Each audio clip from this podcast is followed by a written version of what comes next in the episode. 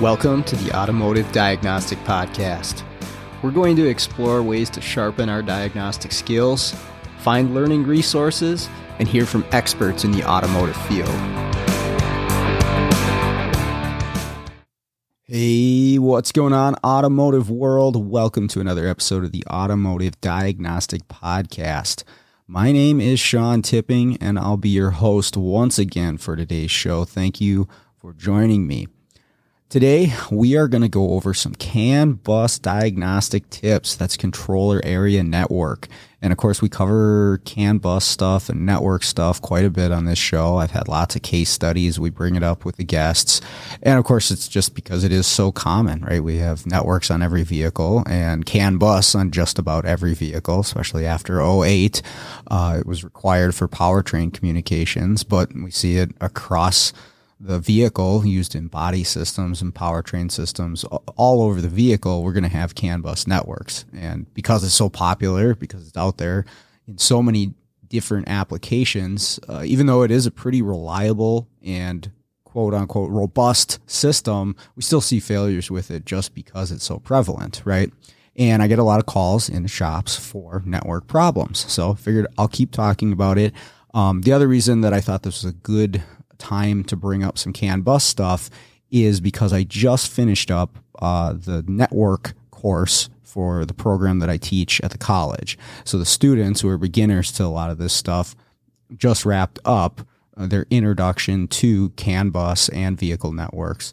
And uh, I just thought it would be a good time to summarize some of the points that I bring up to the students that we work with out in the shop, but I also see technicians struggling with this out in the field. So that's what we're going to do today. Um, you know, I'll reference some episodes, I'll reference some case studies, but there's not going to be anything specific here. This is all general CAN bus tips that will help you if you keep these in mind when you go into your next network or communications problem, specifically pertaining to the controller area network. All right, so tip number one, and this may seem painfully obvious, but I do have a point to bringing it up, is make sure to utilize your scan tool efficiently when doing CAN bus diagnostics. Now, you might say, well, of course, how did I even realize there was a CAN bus problem if I wasn't using my scan tool? And I would agree with you. But what I tell the students and what I'd like you to think about when you're utilizing a scan tool, when you got the scan tool plugged into the diagnostic link connector, think of your scan tool as another module on the bus on the can network. And not only is it another module on the network but is an interactive module meaning that you know you as the technician can interact with the can bus using your scan tool. You can you now have a module in your hands that you can tell it what to do what to send out how to interact with the network. And it's an extremely powerful tool right? If how else are we going to get the codes out of there? Number one, um, or how else are we going to find out that we can't communicate with either a specific module, a section of the network, or the entire network? Right. Um, our scan tool is our window into that.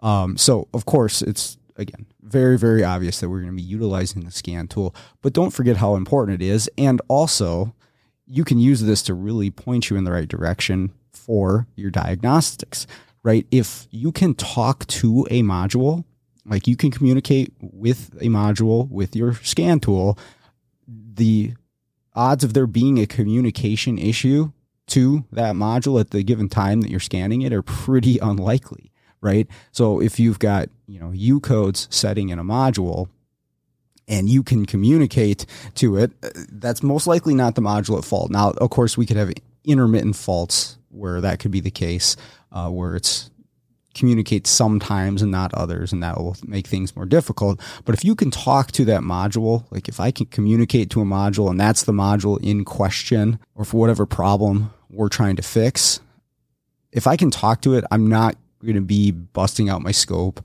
looking at CAN lines, analyzing waveforms, none of that stuff, right? And that's kind of my first step to help me figure out what direction I'm going is utilize that scan tool. Um, the other thing is that DLC is not the only place that we can tie our, net, our scan tool into the network. And what I mean by that is think of the CAN bus, and I'll get into some topology here shortly, but think of the CAN bus as the same piece of wire throughout the vehicle, right? It's a it's two strands of wire, but let's just take like CAN high for instance, and you take CAN high at the DLC, and then you take CAN high at the BCM and CAN high at the powertrain control module and CAN high at the ABS controller. It's all the same strand of wire. It's just going to be stretched out across the vehicle. And why I say that is you can actually jump your scan tool in to any part of the CAN bus. Now you'll need some jumper wires and maybe a breakout box. You can get creative, but you're physically going to be connecting pins 6 and 14 of your OBD2 connector on your scan tool, you can tie this into anywhere on the network. Now, why would you do this? What would be the point of that? I can just plug into the DLC, right? Well, maybe if you are dealing with an open or you're suspecting an open, one thing you can do is jump right to the module in question with some back probes or piercing probes or however you want to make that connection and see if you can talk to the module just by going right to it.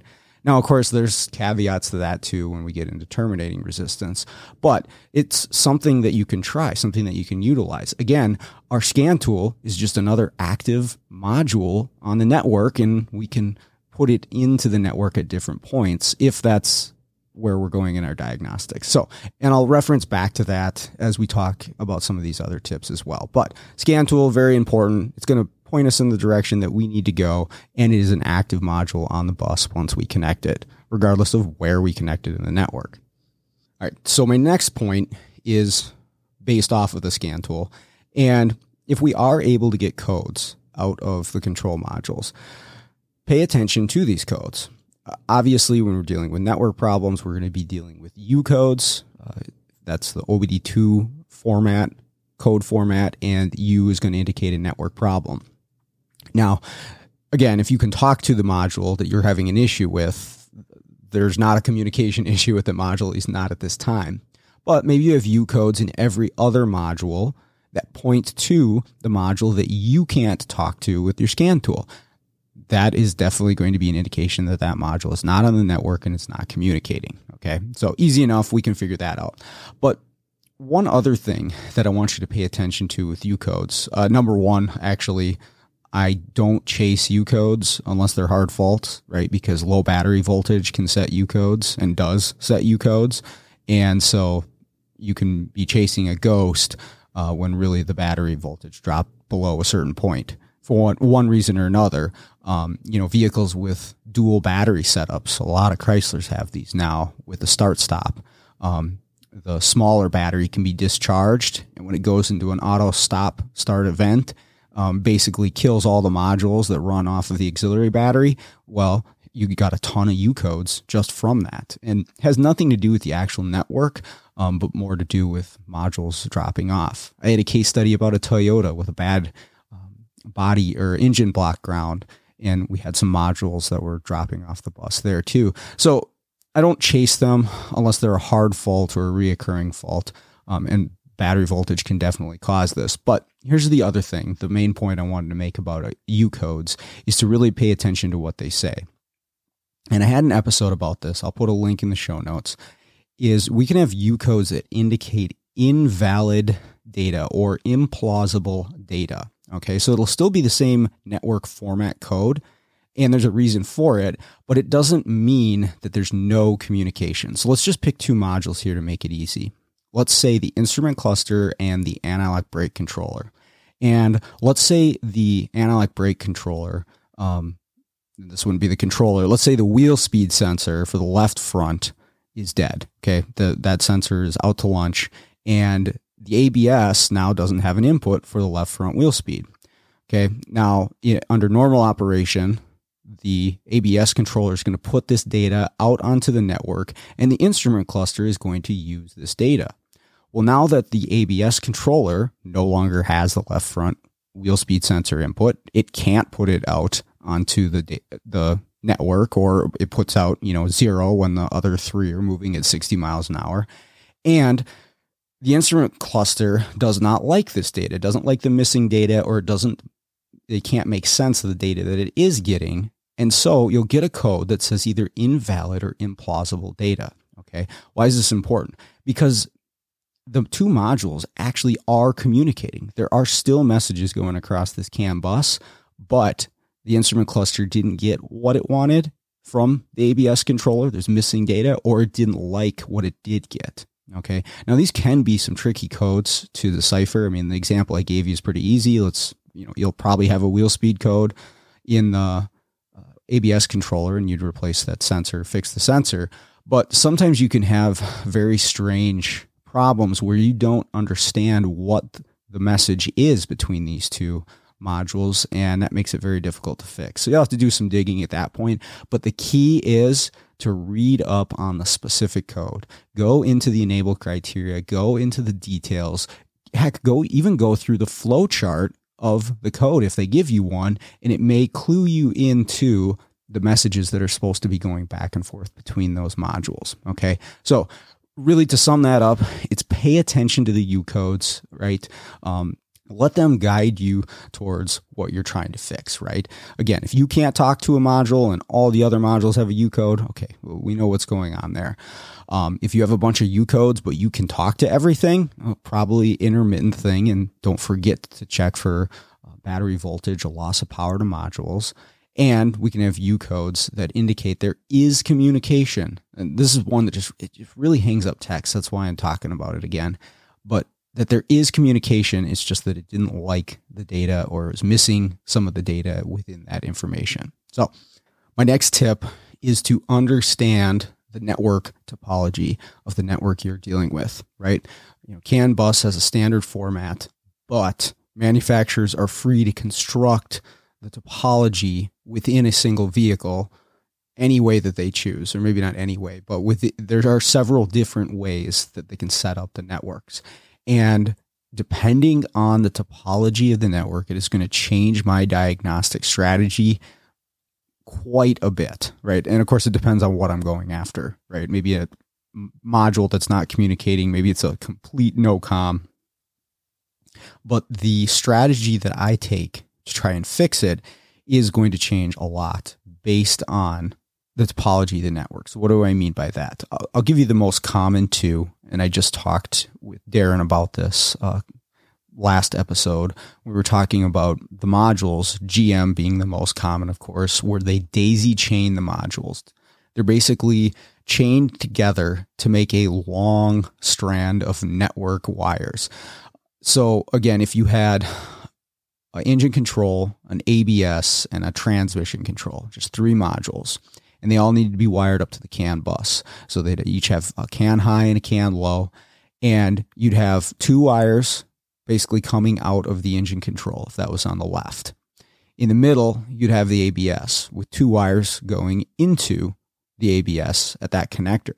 You'd also have two wires coming out of the ABS connector going to the TCM, which will have two wires going into it. So you actually have four CAN lines at the ABS module.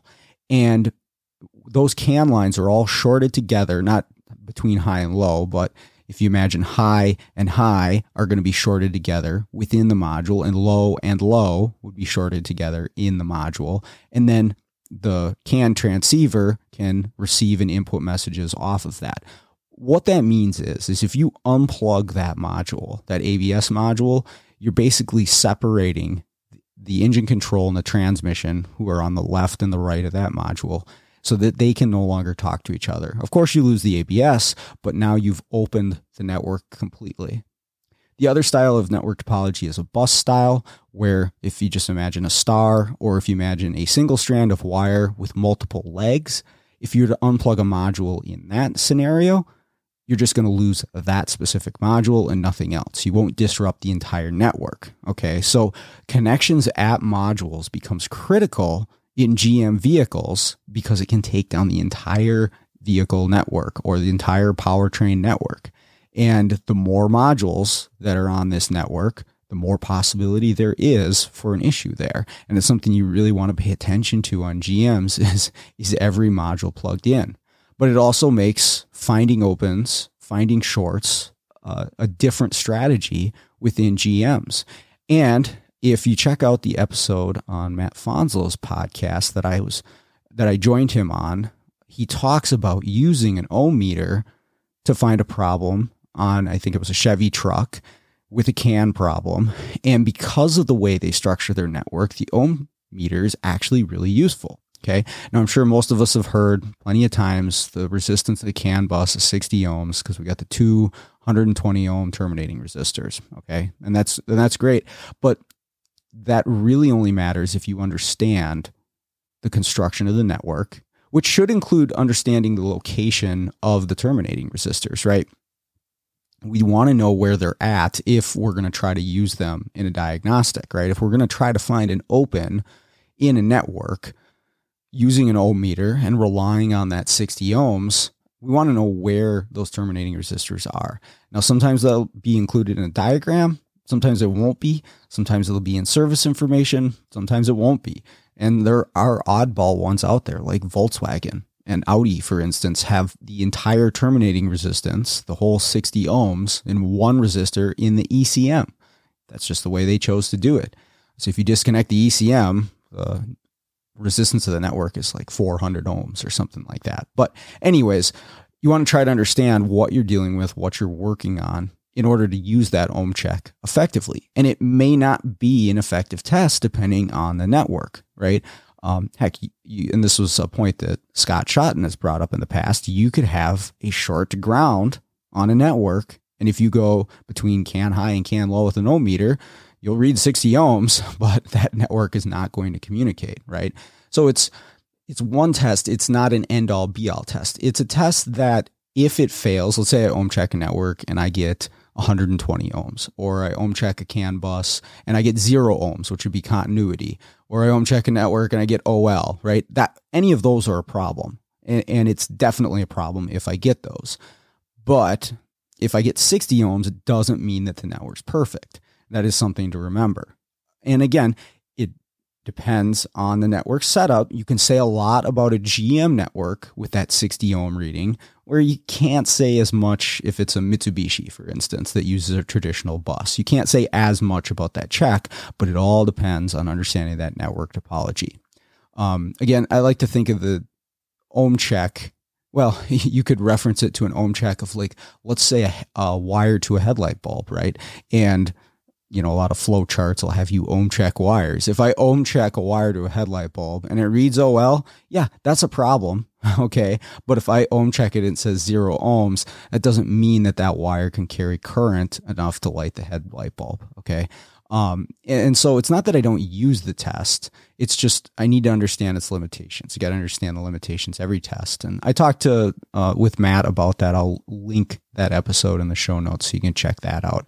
So understand the network topology and utilize an ohm meter, but utilize an ohm meter once you understand how the network is constructed. Hopefully, you know where the terminating resistors are, and then you can proceed from there. The next tip is obviously to scope the network. Um, this would usually be in the case where there is no communication on the network or there's no communication to a section of the network. All right again, if you can talk to modules with your scan tool, I am generally not scoping the network. Okay. Because obviously there was enough communication there. Uh, I don't have much of a reason to scope the network unless I'm looking for something intermittent.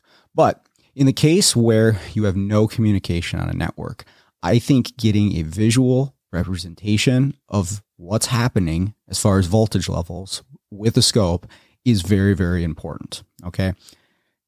If you're not doing this, you're just guessing, right? Because you can use a voltmeter and you can check the voltages on a CAN bus. And again, yeah, you can use an ohm meter and, and that too, but you could look at the voltages with your voltmeter set on DC volts and you could see, oh, okay, it's bouncing around on CAN high, you know, somewhere between two and a half three and a half, and on can low between two and a half and one and a half, but you're not really getting a good picture of what's going on without a scope.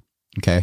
Now, how do we connect to this with a scope? Well, you can have a two channel scope and a Pico is really good because you can bump up that sample rate and you can even get specific leads just for CAN bus to clean up the waveform. um, and you can have a channel for high and a channel for low, and there's nothing wrong with that. And sometimes that's what I do.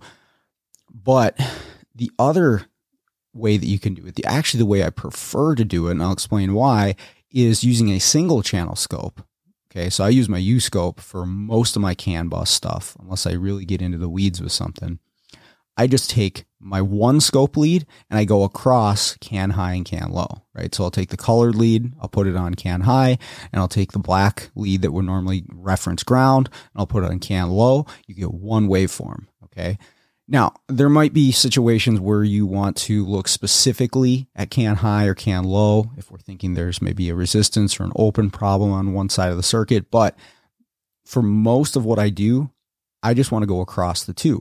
Now, of course, that makes sense when I have a single channel scope because I don't have much of an option. I'd have to bounce back and forth between high and low.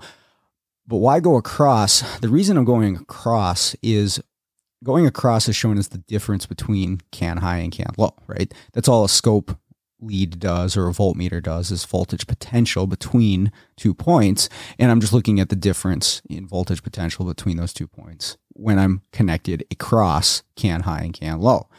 Now, this will actually draw a really clean waveform compared to each single channel, especially on vehicles like GMs, okay?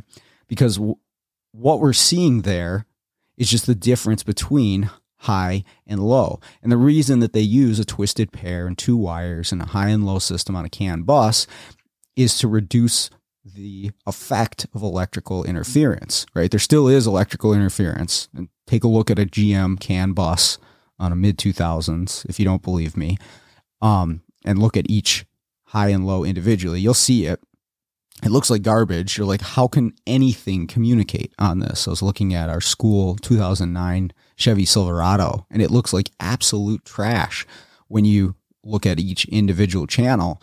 But when you go across, you're basically eliminating that noise because the electrical interference affects both the high and the low the same.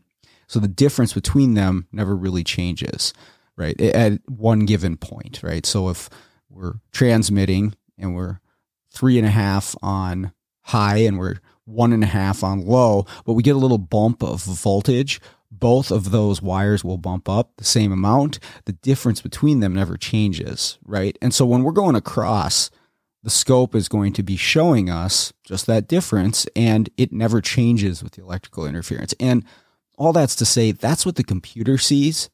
That's what the computer's looking at. And that's how it's able to accurately translate the voltage pulses and the data packets on a CAN bus, regardless of electrical interference. So it's what we can do. Okay. So again, going back to this, utilizing the scope, looking at the data network. I like to use the scope here because in this way, because it gets rid of all that noise that could send you down a rabbit hole. And that's actually my next tip is to not over analyze the waveform using a scope. Of course, I said use a scope, otherwise you're guessing, but at the same time, don't overanalyze a waveform. And I found going across the two really helps me to do to do that because it will clean up the waveform and show me what the computer sees. Okay. Now you may still see something where like, ah, I don't know, you know, there's like a little bump of voltage there. Maybe it's something, maybe this is, it probably isn't, right? um, I have spent hours over analyzing CAN bus waveforms because I thought that was the issue when really it was something else. Probably one of the times it was, you know, an issue with some of my equipment, um, issues with modules, whatever it is. Don't over analyze it. When there's an issue with the CAN bus and you've hooked up the way that I recommended, just going across high and low, you see it. It's obvious. Um, it will stand out very, very clearly right? If we have a module that's corrupting the network, just putting out nonsense, you're going to clearly see it using the method that I explained there. Now, again, there is a time and place to go individually to high and low, but that's easy enough to do even with a single channel scope like the U scope. Just move your ground lead over to actual ground, and then you can move your colored lead between high and low and look at each one of them individually. But um, like I said, 90% of my CAN bus diagnostics, I use my you know, $160 U scope and it works just fine for that stuff. But you can go Pico and you get real detailed. Just don't over analyze because you can go down the rabbit hole on that. Okay, so for my next tip, let's say we've got no communication with the network. We're not able to talk to anything with our scan tool. So our scan tool at that point has kind of become useless. We've hooked up our scope and we have found one of two things. Either there is a short, maybe a short to power, maybe a short to ground on the network, or there's corrupted messages being sent out onto the bus, just garbage noise, electrical signals that no one else can talk on the bus. So, how do we go about finding the source of the short or the source of the corrupted messages? Now, this could be in a module if it's a corrupted message or a short. I guess the only source of a corrupted message would be a module that I can think of. Maybe there's an exception to that. Um, of course, there's aftermarket accessories that could be tied into the bus. I've seen that before, so it won't be on the diagram. Uh, you can still find it using this method. Uh, but a short obviously could be within a module, but it could be a wire itself, or it could be somebody that installed some running boards on a van and put some big machine screws up through the body and went straight into the CAN lines, right? That's a short to ground. But anyways, how do we go about finding this? Because the challenge is is that this CAN bus can stretch across the length of the vehicle in some cases, right? A Chevy Cruze is going to go all the way from the very front of the car all the way to the very trunk backside of the car for the fuel pump module and everywhere in between. So this is a large section of wire that we've got to try to find a fault in, whether it be a short of some sort or or a corrupted message from a module. Now, what do you do here? Do you go through and disconnect each module one by one? I guess that's an option. Well, it could still be, if it's short to ground, it could still be a wire somewhere. So you just went through the trouble of disconnecting every module and you didn't get anywhere. Um, you can uh, pull fuses to modules to try to take them off the bus. This isn't my preferred method, and I'll explain why as we proceed, but it is a method I've heard people use to see if uh, the module that is corrupting the network, if you take away power from it, if it cleans up. But again, not my preferred method to go this way. Here's what I like to do, and I didn't come up with this. I learned this going to training courses, is to divide and conquer the network, especially if it's a large one, right? If it's a smaller CAN bus, there's only a couple, two, three modules on there, like older vehicles it's not going to be as difficult. But let's say we've got 10 modules on this network. It's a pretty large one. How do we break this down into smaller sections? Well, that's exactly what we're going to do. We're going to divide and conquer the network. We're going to split this network somewhere and we're going to figure out which side of the network our problem is on, right? So if it's a short to ground, this is pretty easy um, we could take a test light, power up the test light, we touch it to the CAN network, it lights up. Okay, we know we got a short to ground here.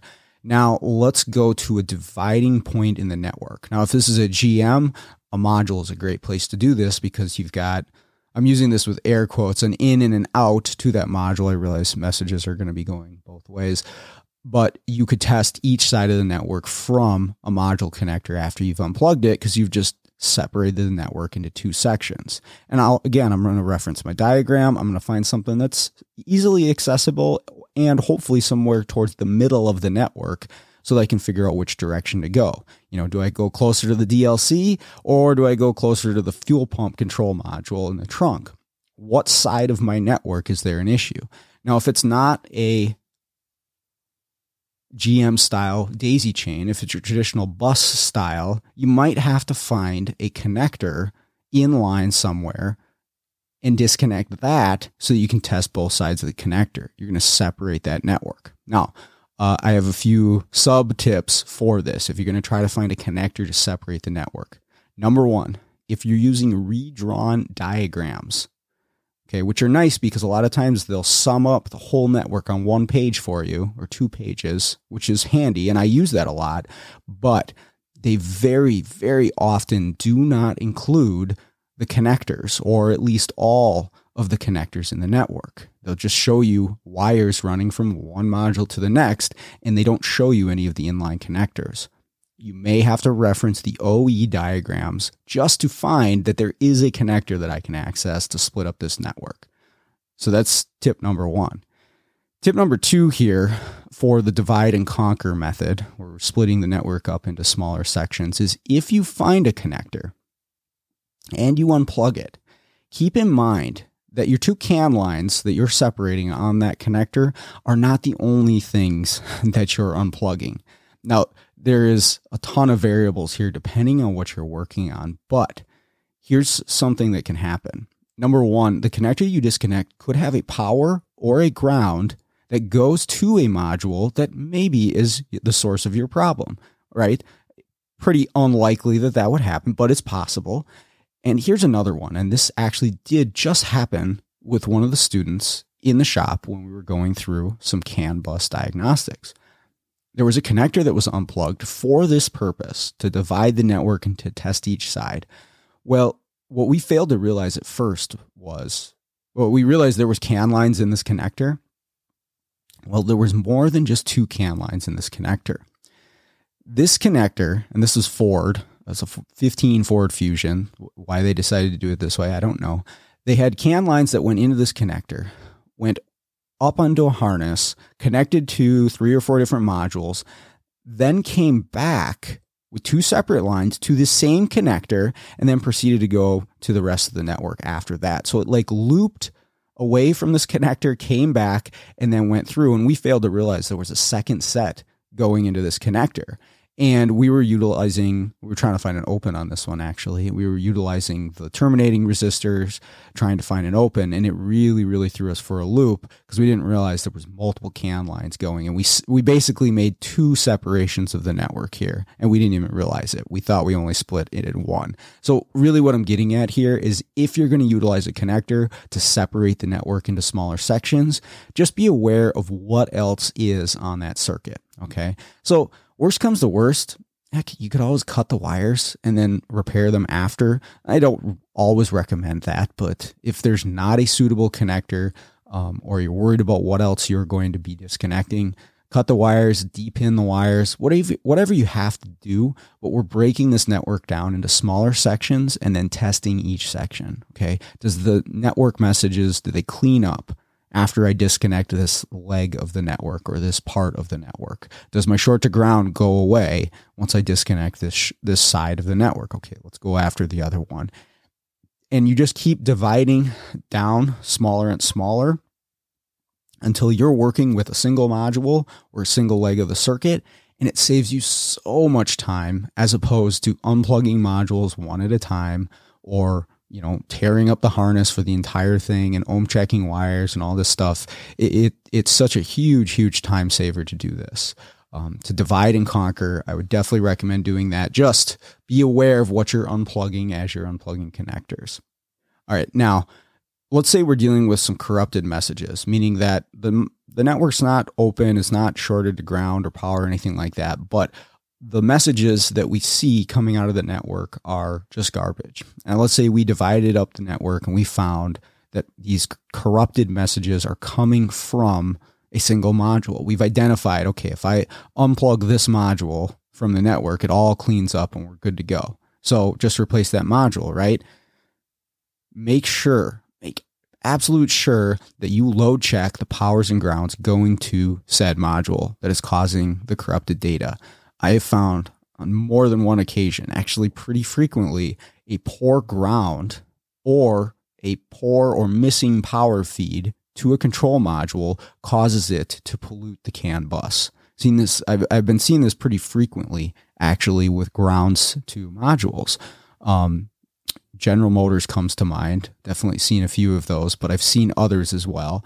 And repairing the ground is what fixed the car. If we were to pop another module in there, it would do the exact same thing. It would still be polluting the bus. So before you just call the module, right? Okay, I unplug that ABS. That's it. Let's get an ABS module for it. Make sure to check the powers and grounds. And going back to the method that I mentioned where people will pull fuses in order to disable modules, again, I'm not saying you can't do that.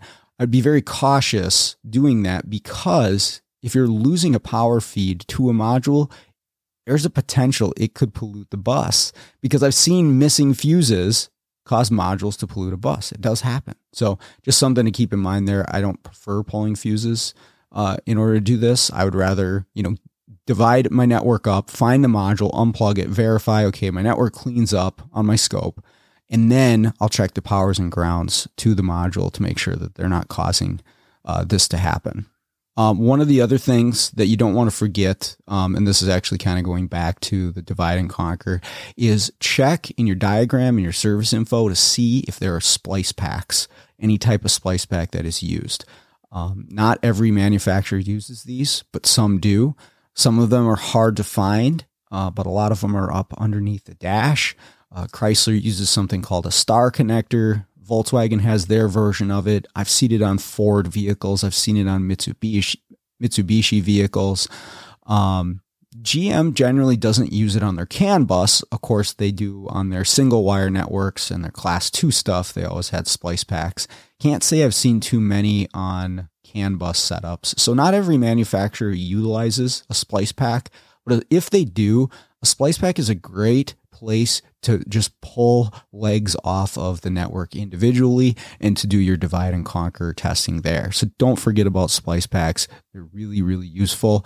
Utilize your diagram and the component locator search function within service information to find where they're at. And hopefully it's a somewhat easy location and you can separate up that network pretty easily uh, using that method as well. Okay, that's going to do it for my CAN bus diagnostic tips. Uh, you might have known some of those already. Maybe you're reminded of something. Maybe you learned something new. Um, hey, if you've got anything else that you'd like to add to this, hit me up on Facebook. Shoot me a message. Let me know. Is there something I forgot? Something I missed? Something that you do uh, that's not widely known uh, that makes your diagnosis of these systems more efficient? I would love to hear about it. Reach out to me. Let me know. Heck, we'll even get you on the show if you want. But other than that, just like to thank everybody for listening.